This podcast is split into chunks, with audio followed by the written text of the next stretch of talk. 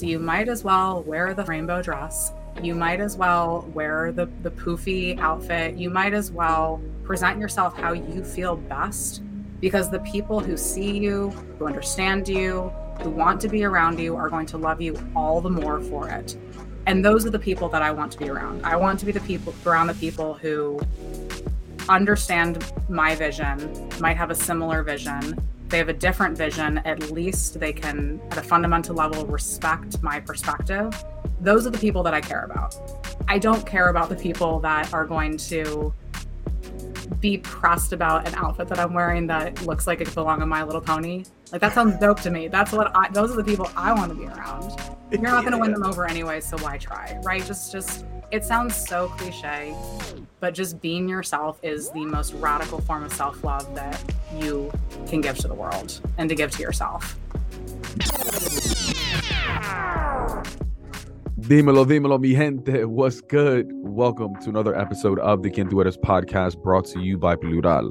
As a quick reminder, on this podcast, the mission is to redefine professionalism. So every week we have a different guest join us for a very candid conversation around their experience between professionalism and authenticity. The goal is to give you the right representation to help you feel empowered, inspired, to start finally being your most authentic self regardless of where you are. Speaking of guests, on this week's episode, we are joined by Rachel Lowenstein, who these days is the global head of inclusive innovation at Mindshare. She essentially leads the strategy and innovation for how brands today use a combination of marketing, media, and technology to really reshape society for good. We actually get into some of the work that she just premiered at the Cannes Lions Festival. Recently, she even co created the Impact Index with support from WPP's Racial Equity Fund. It's essentially a tool that analyzes the impact of media on marginalized communities so that it can help brands shift their investments away from content that may be harmful for those communities. Rachel is a respected industry thought leader, and her insights have been featured on Ad Age, Adweek, the New York Times, Campaign Magazine, and more. She's even been named as Business Insider's 35 Under 35 and Advertising Week's Future is Female Award for her creativity in media. On a personal level, as an autistic woman, Rachel is also a content creator on various platforms, including TikTok, LinkedIn, and Instagram, to really educate and advocate for neuro inclusion. Throughout these platforms, she has over 90,000 people in her community. Because of this unique perspective that she provides, as not only someone that's accomplished professionally, but also who identifies as autistic. Now that you know a little bit more about who Rachel is, I think it's time to get into this dope conversation. Let's go. So let's get started where we always do with the word authenticity. It's a buzzword everyone is saying it, but we rarely stop and think about like what does it actually mean. So for you, like when you hear the word, what what does it mean to you? For me, authenticity means living your life in a way that is without any shame and fully celebrates your identity without apology. I think we can talk about this later on, but I think for autistic folks in particular, as someone who is autistic, authenticity has such an important connotation behind it because many autistic people are forced to not be authentic to themselves purely to survive in culture, let alone thrive. And for many of us, there is this element of shame for celebrating our autistic identity that I've been privileged enough to to be able to be on a path to overcome. And I think we have a very long way to go to celebrate disability in general with our full authentic selves, especially at work tell me about that. You said being autistic, there are a lot of things that you have to hide, or you feel the need to hide. Like, what what do you feel the need to hide, or did you? I did for for a very long time. I mean, I can give you my my story. So I was diagnosed as autistic at the age of 30. I'm 32 now, and like many, um, especially autistic women and, and non-binary folks, uh, many of us found out and were diagnosed or self-diagnosed uh, during the pandemic because for many of us, it was the first time we were told to stay home, not socialize, not be stimulated and kind of be in our safe spaces. And for me and a lot of other people, it was this moment of, I don't feel anxious anymore. I don't feel this crushing weight of uh, depression that that I had struggled with for my entire adult life, which felt kind of weird because the entire world was freaking out, and suddenly, like I personally felt very, very good, and it opened up this entire door to see that for most of my adult life, I wasn't living authentically to myself. I was performing an identity of what I thought was expected of me. I was running around New York. I was living a life that was very unhealthy to me that left me in some some days unable to speak, unable to move because I was being so overstimulated as someone who was an undiagnosed autistic person. So unfortunately, most of my 20s were lived with nothing but inauthenticity. And now in my 30s, my entire life mission is to make sure that I never go back to living a life that was full of shame and stigma and hiding who I really was, even if I didn't really know who, who I really was because I was undiagnosed and I just mm-hmm. didn't have the name for all the things that I was struggling with or the things that I was really good at. But now, because I have that name and that identity behind it, I can be authentic and I can own who I am. And there, unfortunately, are still times where I feel like I can't be authentically who I am. And those are the times when I feel most shameful about myself. But it's it's a journey, and yeah. we're overcoming that. Yeah, like that diagnosis was in some ways validating of something that you were feeling, but you couldn't put the words to it. Potentially, you were like, I don't feel comfortable in, in, these environments. I feel like I'm doing this and it's affecting me, but like I, I can't put a, a word to it and I can't put a name to it. And also potentially it made it bigger than you. Like, cause sometimes when we think that we're the only ones going through this, we feel like we're the problem. But maybe that diagnosis was like, oh wait, I'm not the problem. Like there are thousands of other people, millions of other people that are going through this like overstimulation as you're going as as you're describing it. Yeah, no, exactly. It's it's why I think labels around identity can be so important because it gives it gives an answer where previously we did I thought I was the problem. I was diagnosed with OCD, I was diagnosed with anxiety, with depression, any litany of mental illness I was diagnosed with. And autism is not a mental illness, it's a neurotype, it's a disability. And luckily I've I, I am privileged enough to have the supports that I do now to feel like I'm I'm thriving in my life because I can live authentically and I know the names for the things that I struggle with. I know the names for the things that I'm really good at and I'm able to sometimes mitigate the things that I, that might be more challenging for me so I can live a life that isn't full of shame and inauthenticity. So yeah, absolutely. It's it's why I think a good parallel is I'm I'm also bi, being part of the LGBTQ community. Many of us live our life in the closet, unable to articulate how we're feeling, why we're feeling the way that we are and when we see queer representation, we suddenly realize this is an amazing part of my identity. I want to be a part of this mm-hmm. community. There's so much I can celebrate. And it's, I think, similar for people with disabilities as well. And unfortunately, we're just, I think, a little bit further behind in, in that regard when it comes to the disabled community. Yeah. Well, I think that perception of who we think that we should be in society, right? When we when we fake it and try to be this representation, I think it starts like so early on, right? So growing up, like like when did you first get that idea of like what this person should be that you thought you had to be outside in the world?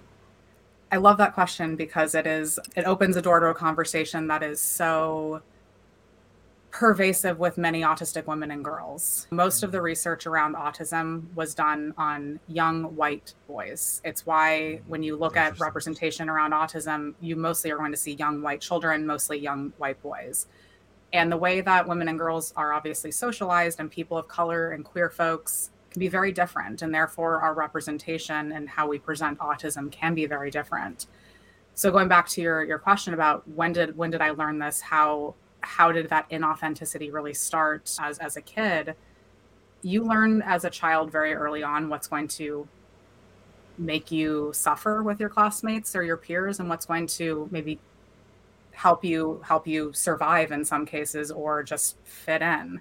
Autistic women and girls there's a lot of research on this and i won't i won't attempt to try to articulate scientific research as a girl who's not in stem but there's a lot of research about how women and girls are very good at parroting social behaviors that they see from their their peers in order to mask and to fit in there there's an official term in the autistic community called masking and I think it's probably somewhat similar, although there's obviously very important cultural nuances to code switching with with communities of color. Sure. Masking is when autistic folks basically cosplay as someone who's not autistic. We we hide our stims, our, our movements that we do to, to release energy. We force eye contact. Um, we and in some cases, I, I still mask today. You can't see off camera, but I'm, I'm doing my, my little stims off camera. Uh, but it's something that you just learn early on what's going to ostracize you and what's going to help you in life. And I think, again, now as someone who's in their 30s, and it's quite a privilege to be able to say this, and, and I'm not dismissing that. I'm come to a point in my life where I feel so comfortable being autistic that if someone feels weirded out by how I'm behaving or they just think Rachel's a little weird, she's a little off. Yeah. I just don't care because everything else mm. about my autistic identity has led me to where I am and has and has given me the success that I've seen in my life today. All yeah. the things I'm really good at, public speaking, researching and, and hyperfixating on a really niche topic, mm. connecting with people one on one. All of that I can relate back to my autistic identity. So yeah. the, all the things that people don't like about me, I'm fine with that because I love myself even more. Well, that's fascinating that masking is actually an official term because I've always heard that in just like conversations, but I didn't know that it was like a like a medical thing. But yeah. it, it, it reminds me of just this idea of, of us acting with the biological need to want to fit in. I mean, it's not just like a child thing. I want to fit in now. we all want to fit it into some sort of sort of, of of circle, and I can't help but visualize you at a young age trying to mask, and you you're using certain words that I'm I'm honestly hearing for the first time. I think you said like stills. Is that what you said? Stims s-t-i-m-s so stims are sometimes you i do this a lot. We just release energy. We'll, we'll move our bodies like this or yeah. i don't have any of my stim toys here but i was using a makeup brush to stim with. It's just a way for me yeah. to kind of regulate regulate how i'm feeling. The simplest way that i can describe autism to people and this is very reductive and not meant to be like the way i would describe autism this is how i would describe autism for myself I experience the world very differently than some people do. So naturally, my just process the world a little bit differently. My senses can be a little bit different. They can be more heightened. They can be more dulled. I socialize differently. And that's the case for a lot of autistic people, but we all have different experiences. So other autistic folks might stim differently than me, but it's all in service of releasing energy and trying to regulate our, our feelings and our emotions. Right, right. And in this process though sure and this maybe this is a story i'm making up in my head right but maybe you're in this social setting you're a child and you're you know stim whether you're grabbing something you're stim is it a verb or no? Um it can be both. So stimming is the verb and then okay. uh the the noun? Yeah. Okay okay. Well let's say you're stimming right and maybe i'm making up this story but i'm assuming that someone said something to you or made you feel at some point in your life like other. Like you were different. Like maybe you should feel shamed for like why we're just having a conversation. Like what are you doing? Did that ever happen to you? Oh pavel this is like a, a therapy session now. Yes many many times. I and what I were you think, doing and yeah give me that. Yeah i remember i was a figure skater growing up.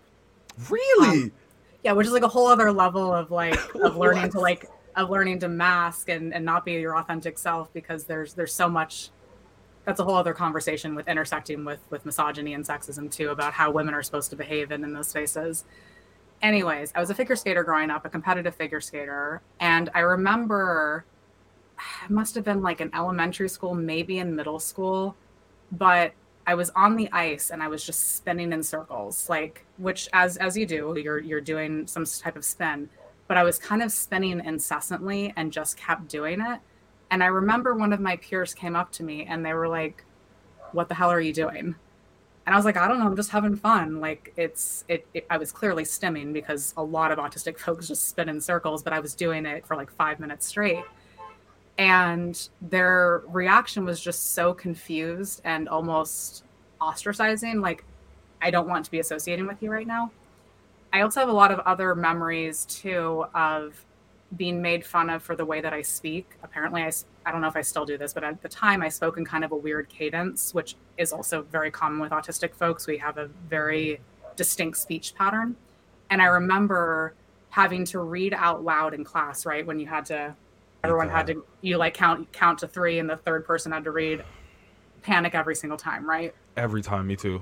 Yeah, and I remember reading out loud, and then somebody making a joke, mocking how I was speaking, and I already was very introverted and very shy, and then having somebody then mock what was I think a very different speech pattern than my classmates in elementary school just added all this anxiety on top of already being very shy.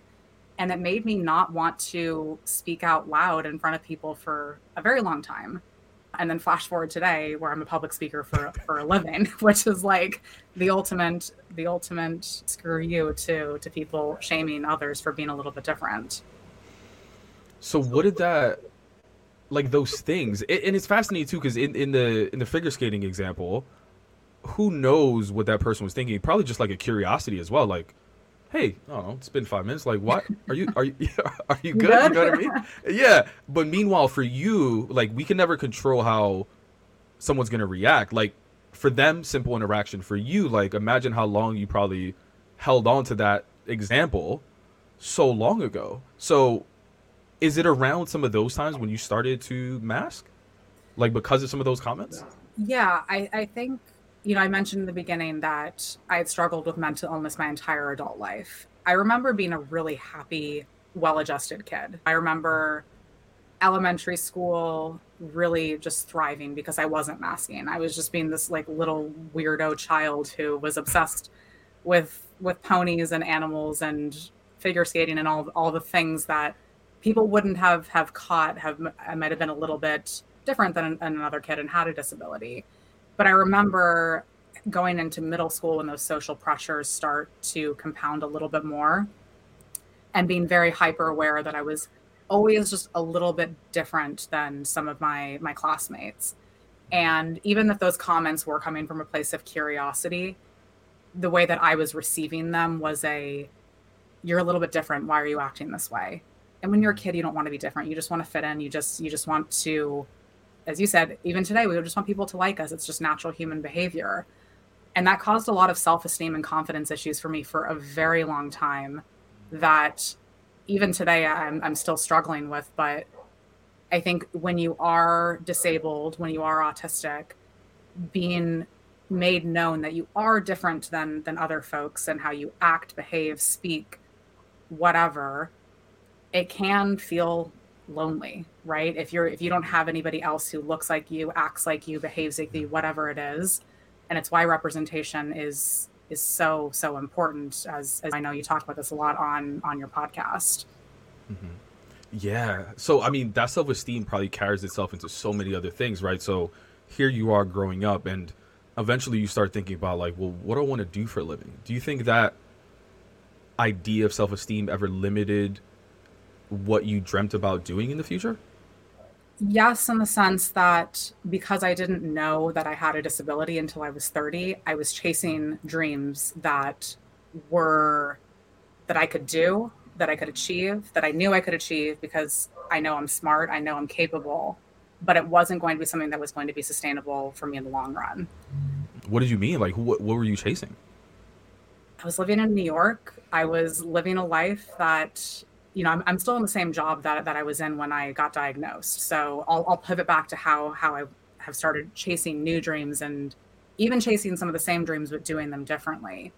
I always knew that if I knew one thing for certain, I was very smart and I was very capable. And despite the fact that I might have had some self esteem challenges, I always knew that I was very, very able to do the things that I wanted to do. And I chalk that up actually to having parents who took mental health very, very seriously. If I needed a mental health day, they gave it to me. If I needed to talk about my feelings, my dad was the first one who wanted to talk about my feelings with me.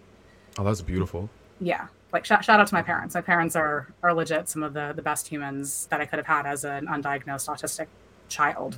You've been alluding to this idea of like chasing something that maybe wasn't necessarily for you or living this life that you didn't necessarily want I'm trying to get more insight into like what were you chasing Yeah. So for a very long time, I thought that I wanted to live this very fast paced, girl girl slay boss hustle culture vibe that I think we're all very disillusioned about now, right? And, Yeah. and for a variety of reasons, regardless of if you're disabled, if you're a woman, a man, who what, whatever, we all I think have our own disillusionments with with hustle culture. I mean, it's just But like for- what you see in the movies as well. Like everyone, when they make it, they make it in New York. The fact, you know what I mean? All of those kind of things. We see the hashtag it girl, girl, all that stuff. Yeah, I mean, It's I a lie, it. right? Like it's it's it's all it's all a lie. However, I thought I wanted this life that was very fast paced and based off of being very social and networking and and doing all all of these things and being being almost this like person that was just never going to work for me. I'm an introvert, I'm autistic, I struggle with sensory issues, and I'm still doing a lot of those things, right? Like you and I were just in South by uh, a few months ago. I just got back from Cannes. I'm not limiting myself to the things that I want to do. I'm just doing them differently. Before I go to any event now, I ask the event organizers, do you have a quiet space? Do you have a sensory space? Unfortunately, the answer is usually no. Then I need to go find a place where I can and be alone and be quiet with my headphones away from away from crowds. I know now that if I'm going to go travel somewhere, I need to give myself a day buffer because I can't get off a plane and go do a big speech. It's just not going to work for me. Although I I can achieve the things that I want to achieve, I'm still disabled and I'm not going to ignore the the access needs that I do have. So I think in short, I'm still doing and trying to achieve the life that I want, but I have to do it in a different way, which means accommodating my disability and accommodating my needs, which unfortunately, that. I think a lot of people just don't take seriously enough. Your access needs, your support needs, they're part of your identity. And if employers want disabled talent as part of their ranks, they need to bring those accommodations to the table. Otherwise, you will not get the best from your disabled talent. And frankly, employers should really, really want disabled talent in their ranks because, again, we experience the world differently. We're going to be very, very creative because we see the world differently. A thousand percent. I am like I want to bring it back to maybe you remember the first time you had to ask for, and I don't know what the right word is, but I don't know if you said needs or accommodations or just like whatever that is. I'm sure at some point you're working somewhere and you're just like, I know I need this, but uh, do I ask for that? Because if I do, then I reveal that I'm a needy person, or I reveal that I need extra or different accommodations, or whatever this is. Like, what sort of mental gymnastics were you doing? Like, what fears did you have? Or like, what stories were you making up in your head? It was like, oh, if I ask for this, they're gonna fire me. You know what I mean? Like the drastic kind of things that we all yeah. go for. Yeah, I mean, this is a it's a very big conversation that unfortunately I don't think we're talking enough about in in mm-hmm. workplace settings or at least in in mainstream settings. Disability activists have been talking about this for a very long time. When I first started to think about what are those accommodations that I might need as someone who has a disability after I got my diagnosis, mm-hmm. it took me three months maybe of just sitting with it and literally writing down when I was feeling stressed, when I when I was having days where I could no longer speak at the end of the day. What did I do that day? Why did that happen? And starting to uncover these are the things that are disabling me at work. For example, mm. I really struggle with something called autistic inertia. Autistic inertia is a an issue that a lot of autistic folks have where we have a really hard time going back into a task if we've been interrupted and taken out of that task. So if you're Oh. jumping in and out of meetings all day, which I think a lot of non-autistic people struggle with this too, it just particularly affects and, and disables autistic folks. If you're jumping in and out of meetings all day, right? If I am in a meeting at 8 a.m., have a 30 minute break, then have to be back in at nine, that 30 minute break is lost for me. I literally cannot do anything except maybe like file my emails. So I'm not going to be productive. I'm not going to be good at my job if I'm jumping in and out of meetings. That was one of the first things that I identified and, and realized one, it's hurting me mentally, right? It's not mentally healthy for me to do this. But two, my company's not getting the best work out of me by by me jumping in and out of meetings all day, every 30 minutes, every hour. So now one accommodation that that I've created for myself is I only do meetings in blocks from I work East Coast hours, so this mm-hmm. doesn't sound as insane as, as I will say it. I'll do meetings from like 6 a.m. to 10 a.m., 10 a.m. to 3, no meetings. And I just mm-hmm. have those big blocks where I, I do meetings and conversations. That has helped me more than anything else has, with the exception of remote work. Remote work is something that I think is a very valid need for people with disabilities because we need our own space sometimes to be able to do our own best work. I can say with the utmost confidence that I've done the best work of my career working fully remote. I'm also in a creative role and a very collaborative role. It is absolutely possible for remote work to foster creativity and collaboration yeah. if you provide those support systems. It's not to say that yeah. I don't want to collaborate in person, that I'm not in person as I'm traveling all over the place, but having remote work is something that also fosters the best work for a lot of folks as well. So it's it's almost like this exercise of identifying when do I feel my best? When do I feel my worst? And how can I accommodate so my organization is getting the best out of me, but I'm also taking care of myself mentally? Yeah. I, yo, there's so much. I'm getting like goosebumps because there's there's so much to unpack there, and I'm relating so much to your experience, and and, I, and I'll get to that. But I think it's so important to to call out.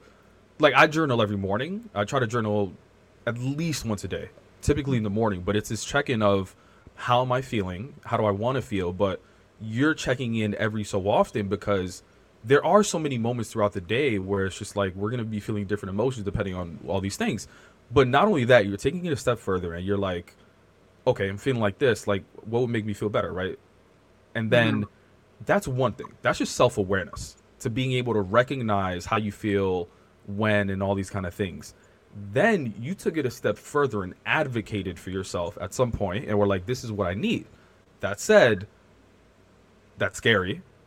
And then that can go one of two ways. You can have a very supportive team, company, etc. That'd be like, yeah, he, you're advocating for your needs. Here are your needs. I remember I was working at Facebook, and I've said this story mad times, but I need to work like independently, like with no one around me, because I get distracted very easily, right? Yeah. So in all of these companies, in a lot of these like tech advertising companies, it looks like West Elm. They're beautiful offices. There's like little nooks and areas you can work from all over the office. So I never worked at my desk. That said, I was labeled unfriendly, unapproachable, all of these kind of things. And I'm like, I'm sorry, but am I hitting my sales number? Like, why are we talking about this? Right? But I would, I would, I got, I received sort of pushback for like my work style because that wasn't what everyone else was doing. Yeah, we and shouldn't have like, to, we shouldn't have to cosplay our jobs. We should just be able to do our jobs and do it in a way that is accessible to us. If yeah. if you have a disability or you're just somebody who is very easily distracted, I also can't work in open office environments. It's it's I think it's a, a shift that we need to see our industry make where we see that there isn't one working style. We're talking about DE and I as part of that DE and I conversation in in our larger industry we need to talk about accessibility as part of that, as well as just different personality types. A lot of the things that I talk about, people who might not be disabled, might not be neurodivergent, might not be autistic. I hear from introverts all day, wait, me too. That would help me too. like, yeah. To, yeah. same thing with you, right?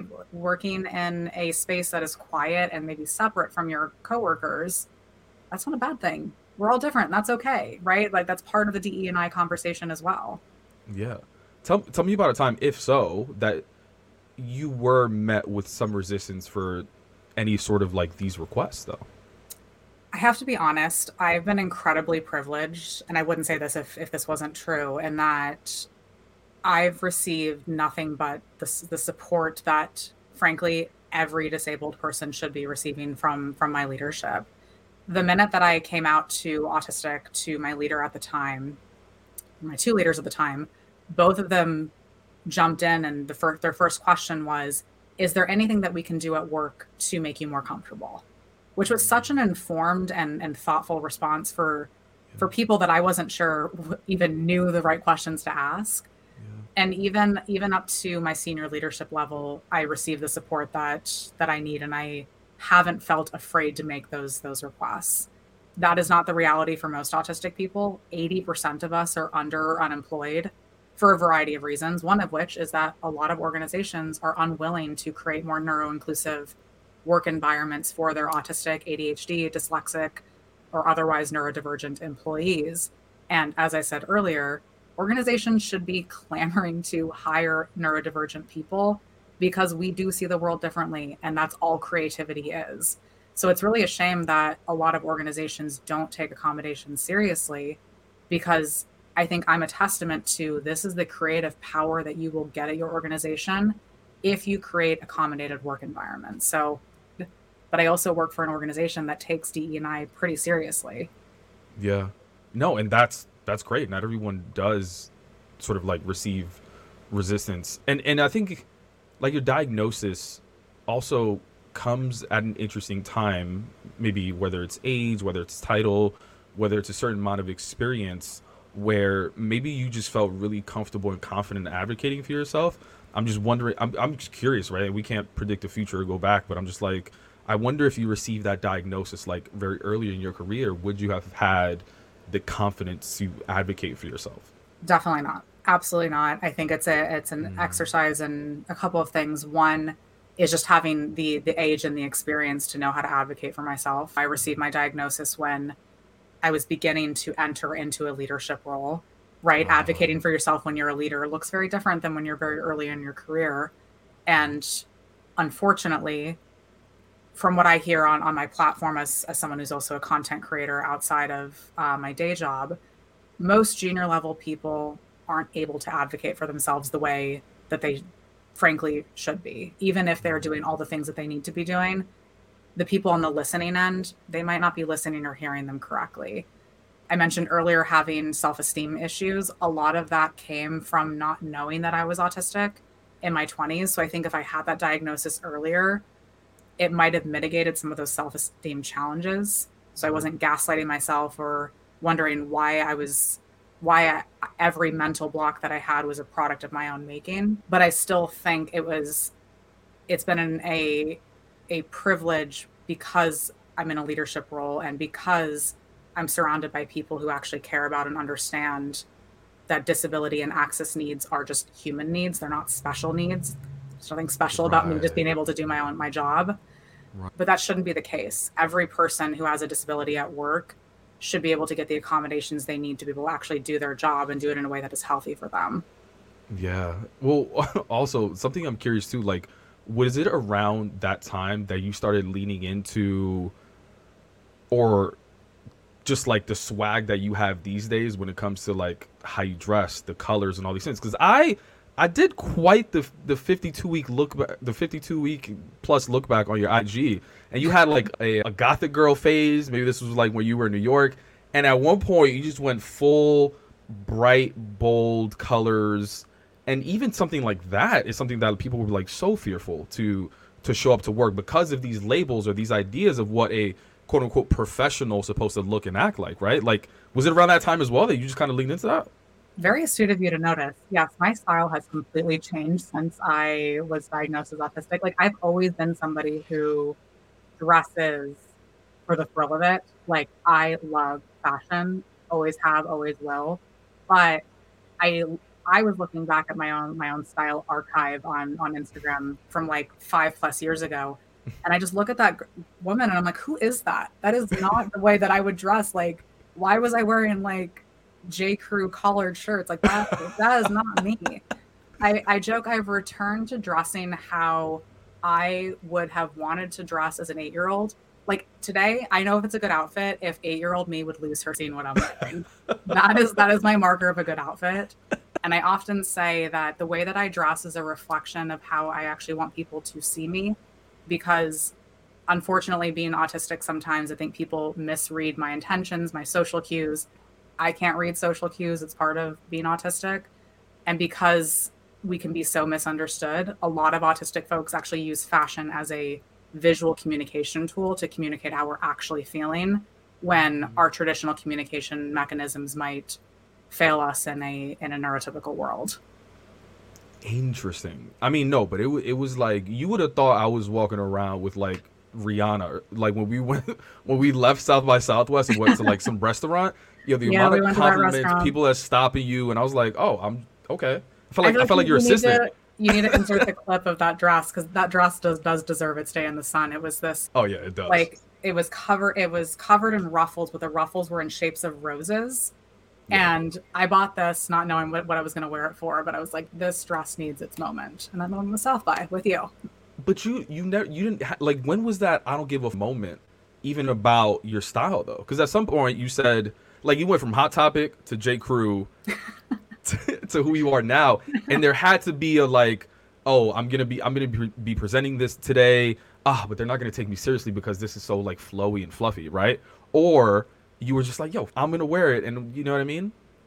My, you know, my whole, my take on life that has taken me 30 or two years to get here is that if someone isn't going to like you, they're not going to like you anyway. So you might as well wear the rainbow dress. You might as well wear the, the poofy outfit. You might as well present yourself how you feel best because the people who see you, who understand you, who want to be around you are going to love you all the more for it. And those are the people that I want to be around. I want to be the people around the people who understand my vision, might have a similar vision. They have a different vision. At least they can, at a fundamental level, respect my perspective. Those are the people that I care about. I don't care about the people that are going to be pressed about an outfit that I'm wearing that looks like it belongs on My Little Pony like that sounds dope to me. That's what I those are the people I want to be around. You're not yeah, going to win them over anyway, so why try? Right? Just just it sounds so cliche, but just being yourself is the most radical form of self-love that you can give to the world and to give to yourself. Agreed. And I think it's really important to talk about those people that you're referencing, right? Because on some level, I think you start becoming the representation maybe like you wish you had when you were younger, right? So now you're the representation for a lot of people and not only in your workspace but you're a content creator and you're talking about these things that used to be very hush hush publicly you're showing the fits you're having these conversations. You're talking about these labels that you were once ashamed of. And earlier we spoke about resistance but i think it's also important to talk about the love that you probably receive from people. So what sort of what sort of comments or DMs or kind of things do you get about the representation that you've become? I wish that I could save some of the the most loving messages or comments that I get from some people because I don't think people know how much they mean to me. Because as you don't screenshot these, there's been a couple that I that I screenshot, but I, I almost don't want to betray some of the things that people confide in me by screenshotting it and saving it. I, I understand yeah. that it might be a little bit private, so there are some that I, I do save just for me, but I think you can understand when you're online, the mean people are so mean, right? They it's like go touch grass, go have a go have a snack. I'm sorry go that you're so cranky. but the people, some of the people that I've I've connected with who express how I've helped them, it makes all of that worthwhile, right? Like all the garbage that you have to put up with. I had somebody reach out to me and I think I I think I might have told this story on, on a TikTok at some point. Somebody reach out to me who's a therapist. They're they're not autistic, and they had been working with a girl, a young girl who was in her teens for a couple of years, and this this girl was suicidal, had tried to take her own life, and they couldn't figure out what what was going on with her. And she found my videos and started to realize that some of the things that I was talking about, the the young girl that she was working with also reflected and, and had similar experiences with. And she told me that she advocated to the parents to get her an autism evaluation. Parents were very resistant because of the stereotypes and the stigma and the misinformation that exists around autism. Finally, she was able to break through to them, and turns out this this girl is autistic. And now, however many months later, this girl is now thriving because she has a label. She knows her strengths. She knows the things that she needs support with. She knows she's not broken. She's just autistic.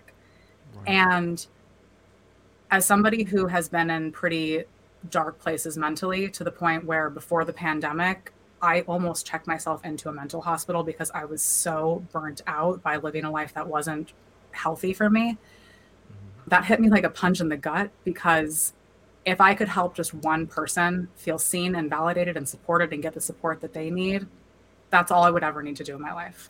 Like, I would never need to do anything again after hearing that story.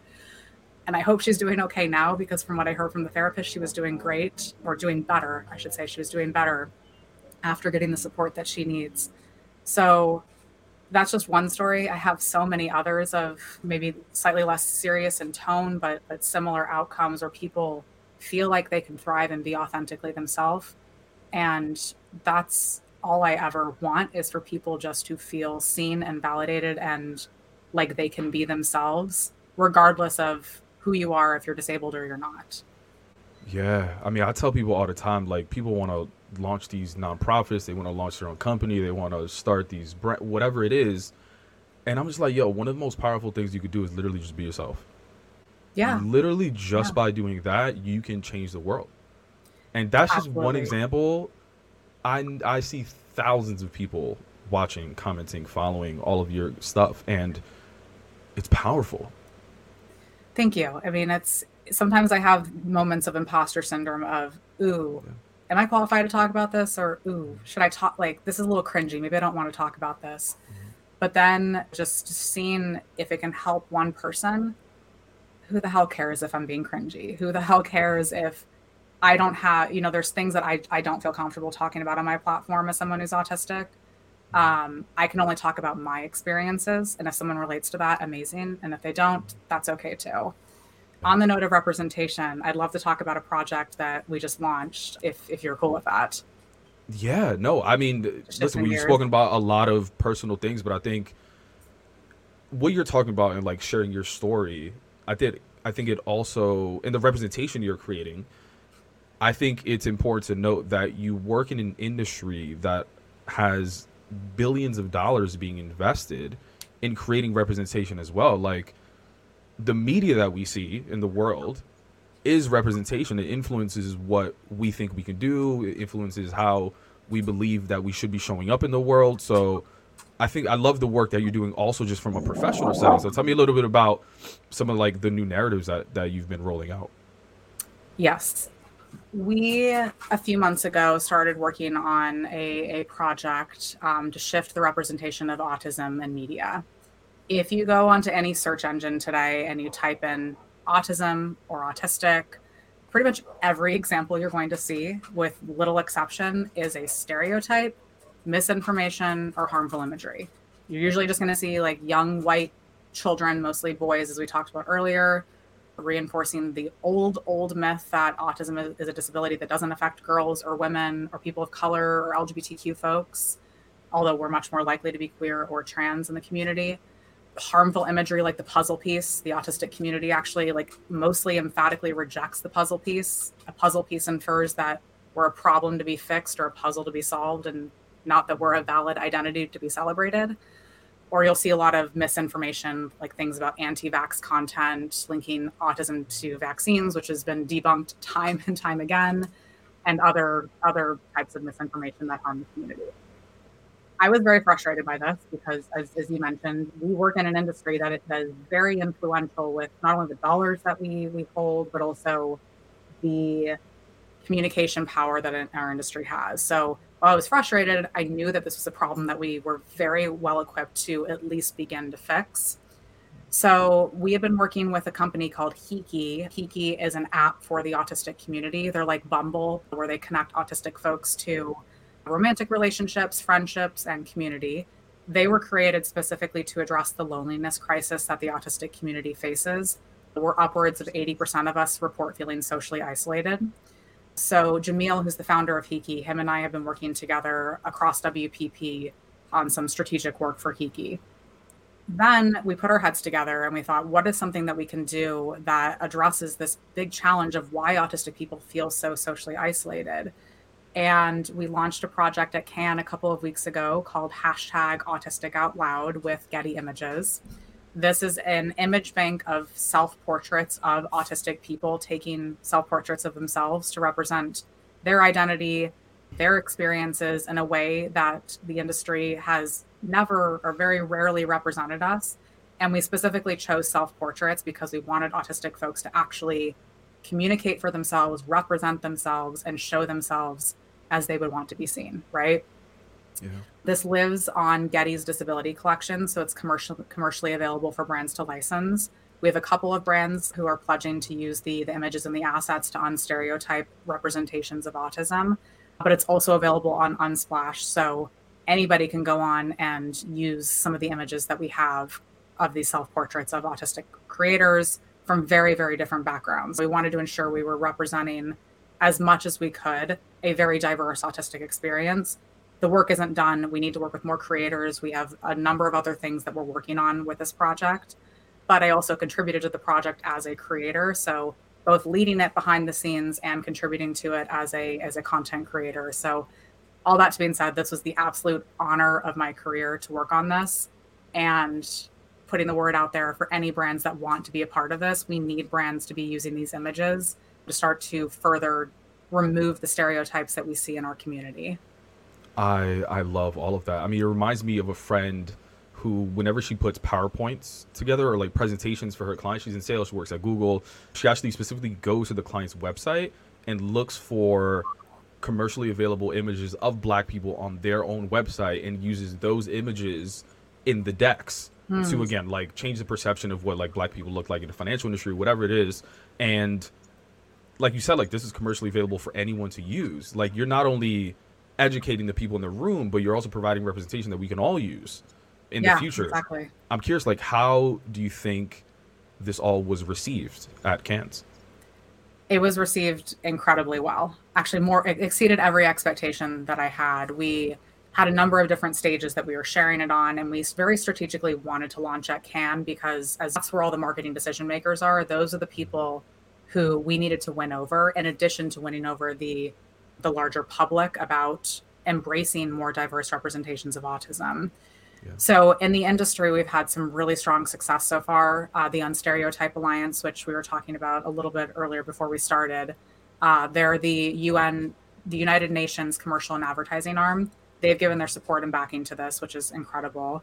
Uh, we have Google and IBM, the weather company, who've pledged to use the images as part of some of the work that they're doing. I was on stage with Randi, who's the CMO of the weather company at Cannes, and on stage she pledged to use the images, which was just completely unprompted and was just like this is the right thing to do but it's also something that every marketer should be thinking about. If you are, are undertaking representation work you should be thinking about invisible disabilities as part of your entire marketing mix because we make up a significant portion of the population right? People with mm-hmm. disabilities 15% of the population why wouldn't you want to better represent our community not only because it's the right thing to do it just makes sense from a business perspective too Wow, that I mean, it's not what I expected to hear from Success Metrics, but yeah, exceeded my expectations on what you were gonna say. That's amazing. Yeah, we're we're pretty stoked about it. We have more work to do, more things to come. So watch this space. But it's it's been, as I mentioned, the absolute honor of my career to be able to work on this project and to every partner leader who lended their support to it. It was just so much gratitude from people wanting to support this project. And we, we spoke a lot about a lot of personal things, the shame, and then transitioning into like how those things go into school and, and the work setting. And I think if, if you if you didn't have that diagnosis, if you didn't experience those certain things, like you would have never done this sort of work that seems to be some of the most fulfilling, but also just from like a quality standpoint, maybe some of your best work, right? And I think that's the powerful part of leaning into like authenticity. Like if you never did that, you would have never been. I mean, you probably would have been on stage at Cannes, but talking about something else that maybe wouldn't have been as fulfilling. Uh, you hit the nail on the head. I, I actually had a very similar observation as I was leaving Cannes. I thought everything that I've done until this point, I truly believe led me to doing this project. And I think it was very astute of you to, to observe I don't think I could have done this project if one, I knew I was autistic earlier in my life, and I'll touch on why in a minute. And two, I don't think that my work would be as as good as as it is today without those those experiences. Do I think people have to suffer to do their best work? No, I don't think anyone should ever have to suffer. But I also think there's there's an element of you go through the hard knocks of life to learn who you aren't so you can really start to learn who you actually are you can quote me on that. so yeah, it, it, was it's been an absolute absolute pleasure, and I'm just so grateful to everybody who's who's worked on it, from Getty Images, Hiki, and anyone at WPP who touched the work. Yeah, and we'll link all of those in the show notes in the description. Last question: You're yes. not done growing. Obviously, we're all still working on each other. What's the one thing that inspires you or empowers you to continue being your most authentic self, regardless of the space? The one thing that inspires me to continue to be my most authentic self it kind of goes back to what I was just saying. I don't think anyone should have to suffer to to thrive and to live their best life. But I think when you've gone through hell of living a life that doesn't feel good, that leaves you feeling so ashamed. There were days that I, I, I woke up and there's no other way I can say it. I felt like I could die from shame. I didn't know why. I didn't know what was wrong. I just felt so ashamed of myself. And I thought, God, why why do I feel this way? Like everything's good on paper, but I feel like I could die from shame. When you've gone through that type of experience, not and then and then on the opposite end, you start to get the the flavor and the sense of who you really are. That feels so good. There's no way that I want to go back to, to waking up and wanting to die of shame and being able to start to feel good in your your skin acknowledging all the things you're great at all of the things that you're not and just regardless feeling kind of neutral about all of it and just loving yourself regardless that feels so how could you go back right? All all i want to do is is be my authentic self and it's why heading into this year my number one i don't make resolutions I, I make themes for myself my theme for this year was to just be myself. It sounds so simple, sounds almost elementary, right? That's something you tell a kid in elementary school. But I needed to hear that this year, and that it felt really, really good. Mi gente, that wraps up this week's episode of the ¿Quién Tú Eres? podcast. If you enjoyed what you heard, please do us a favor. Like, share, comment wherever you're listening. Please leave a rating and review. This just helps ensure that these experiences get heard by as many people as possible. And that's the only way that we're going to redefine professionalism. Thank you. See you next time.